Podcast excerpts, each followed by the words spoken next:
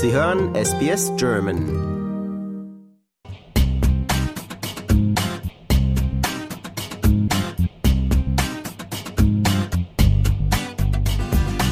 Hallo, mein Name ist Friederike und ich habe eine Firma gegründet, die heißt Waker Design.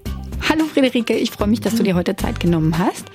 Es geht um Handyhüllen und Handyketten, die in Deutschland ja schon bekannt sind, aber hier in Australien noch nicht so richtig. Also ich habe bei einem meiner Heimaturlaube diese Handyketten kennengelernt. Ich muss dazu sagen, es war schon mal vor Ah, ich glaube, fünf, sechs Jahren eine Freundin mich besuchen und die hatte damals auch schon eine. Da ist mir das aber noch nicht so irgendwie bewusst ins Auge gefallen. Und als ich vor ein paar Jahren dann in Deutschland war, hatte praktisch jeder diese Handyketten und da habe ich festgestellt, wie praktisch die doch sind in Australien sind wir ja manchmal mit ein paar Sachen ein bisschen hinten dran und dann habe ich gedacht, doch, die Australier brauchen das auch.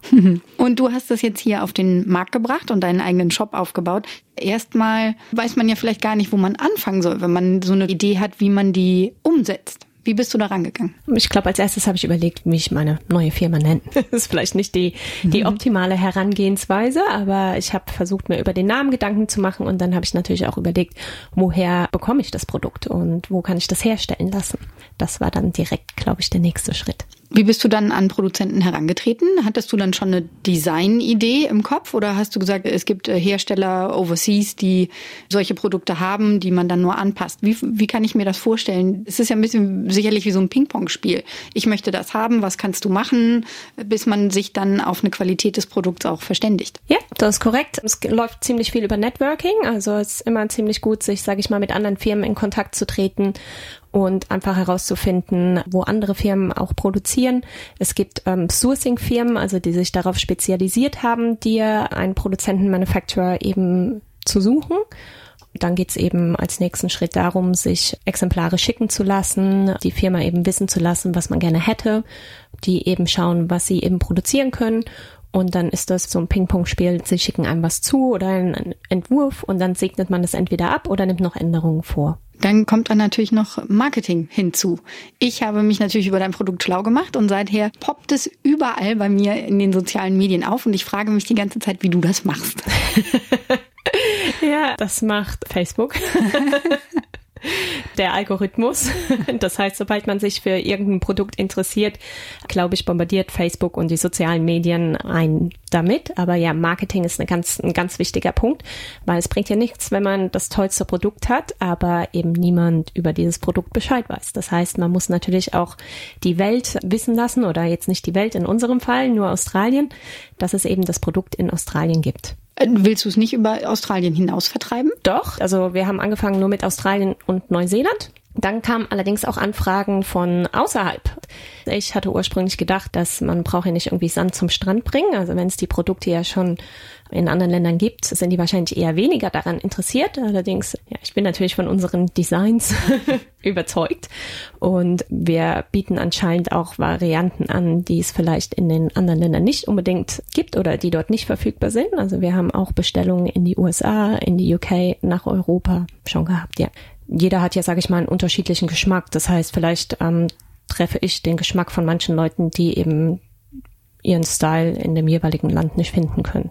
Wie schnell musst du dich denn an neue Produkte anpassen? Gerade der Smartphone-Markt ist natürlich ein unglaublich schneller, wo es immer wieder neue Produkte gibt. Ja, das ist korrekt. Also wir verkaufen Hüllen für iPhone und für Samsung und Samsung und iPhone bringen natürlich beide immer ein neues Modell oder mehrere neue Modelle einmal pro Jahr raus. Das heißt, sobald da feststeht, neue Produkte kommen auf den Markt, muss man leider teilweise erst warten, weil gerade Apple, die geben ja gerne nicht so viel Preis. Das heißt, wir müssen warten, bis das Produkt auf dem Markt ist und dann müssen erst neue Hüllen geformt werden, bevor wir dann anfangen können, die eben produzieren zu lassen. Das heißt, Leider haben wir nicht direkt das Produkt verfügbar, wenn eben die neuen Telefonmodelle auf den Markt kommen, sondern das sind dann eben ein paar Wochen, die für die Produktion draufgehen.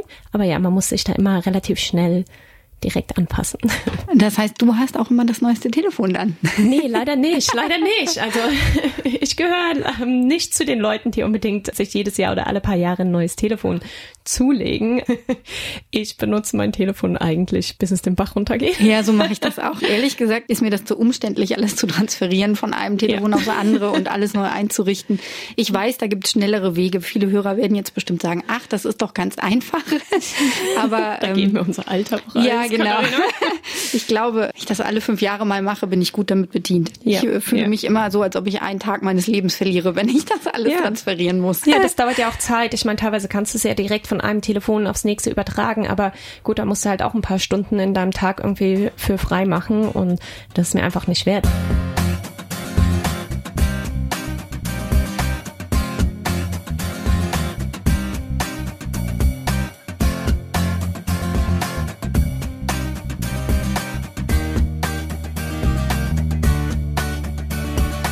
Wie bist du denn an den australischen Markt rangegangen, wenn du sagst, das Produkt war ja vorher hier noch gar nicht richtig bekannt? Ich glaube, was für Australien ganz wichtig ist, ist eben, dass die Leute gar nicht wissen, wenn die jetzt einfach nur das Produkt sehen, irgendwo hängen in einem Shop, die wüssten vielleicht nicht unbedingt direkt, was damit anzufangen ist. Das heißt, ähm, wir haben sehr viele unterschiedliche Videos produziert und produzieren lassen, die eben die verschiedenen Verwendungsmöglichkeiten zeigen oder auch zeigen, es gibt ja Personen, die hängen sich das schräg über die Schulter, andere tragen es gerade an der Seite runter.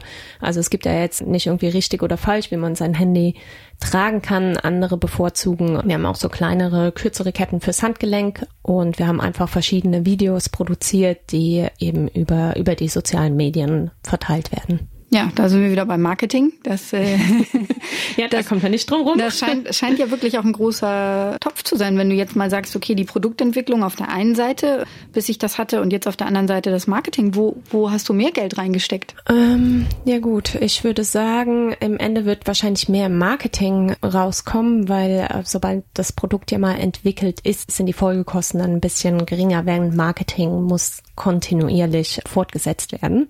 Deswegen würde ich wahrscheinlich dem Marketing einen größeren Anteil zurechnen und auch einen sehr, sehr wichtigen Anteil, weil also das Produkt ist ja schön, sage ich mal, dass das jetzt hier existiert, aber es ist eben auch wichtig, dass die Leute in Australien über dieses Produkt erfahren.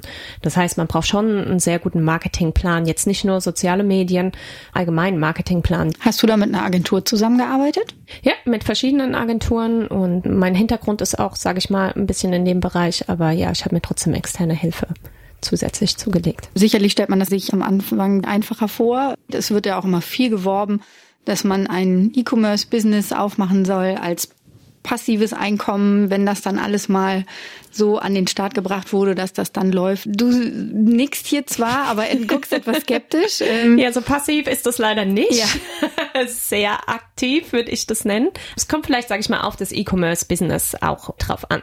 Allerdings glaube ich, unterschätzt man oftmals, wie viel Arbeit und Zeit doch in sowas investiert wird und was alles dahinter steckt. Also angefangen eben von der Produktentwicklung zur Produktion, Webseite. Webseite muss auch ständig aktualisiert werden. Fotografie, Marketing, wie das Produkt verschickt wird, Verpackung. Also da geht jede Menge Zeit in die Planung und eben auch ähm, natürlich die Umsetzung. Aber du verschickst hier von Brisbane aus? Genau, momentan verschicken wir von Brisbane. Das heißt, wenn jemand in Brisbane bestellt, sollten die es normalerweise direkt am nächsten Tag haben oder an der East Coast auch ziemlich schnell. Wir verschicken Australien weit, also Tasmanien. Wir schließen Tasmanien auch nicht aus. und ja, wird direkt von Brisbane versendet. Wenn jetzt jemand die Idee hat, hier ein einen Online-Shop, ein E-Commerce-Business aufzuziehen, so wie du das gemacht hast. Was wären jetzt so die drei Top-Tipps, die du mit auf den Weg geben würdest? Einen Businessplan aufstellen und besonders das Finanzielle durchrechnen. Also weil jetzt denken, okay, Webseite kostet mich so viel und hier also auch eben an das, nachdem die ersten Schritte und das Produkt live ist, erbracht hat, wie viel man dann noch investieren muss, um eben das Produkt unter die Leute zu bringen und zu vermarkten, dass das eben nicht vergessen wird, mit reingerechnet wird. Networking, ganz wichtig, finde ich, mit verschiedenen, verschiedenen anderen Unternehmen, die sich vielleicht in einer ähnlichen Branche oder kann auch eine unterschiedliche Branche sein, aber sich einfach austauschen, was vielleicht der beste Weg ist, die Produkte zu versenden, Warehouse, wie das am besten gemacht wird oder auch Marketingfirmen, um sich einfach auszutauschen. Das wären eigentlich meine, meine Top-Tipps, damit anzufangen. Ich bedanke mich ganz herzlich für das Interview. Sehr gerne, Katharina. Danke.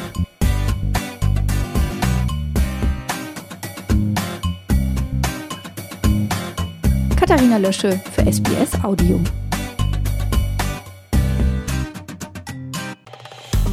Liken, teilen und kommentieren Sie unsere Inhalte bei facebook.com/sbsgerman.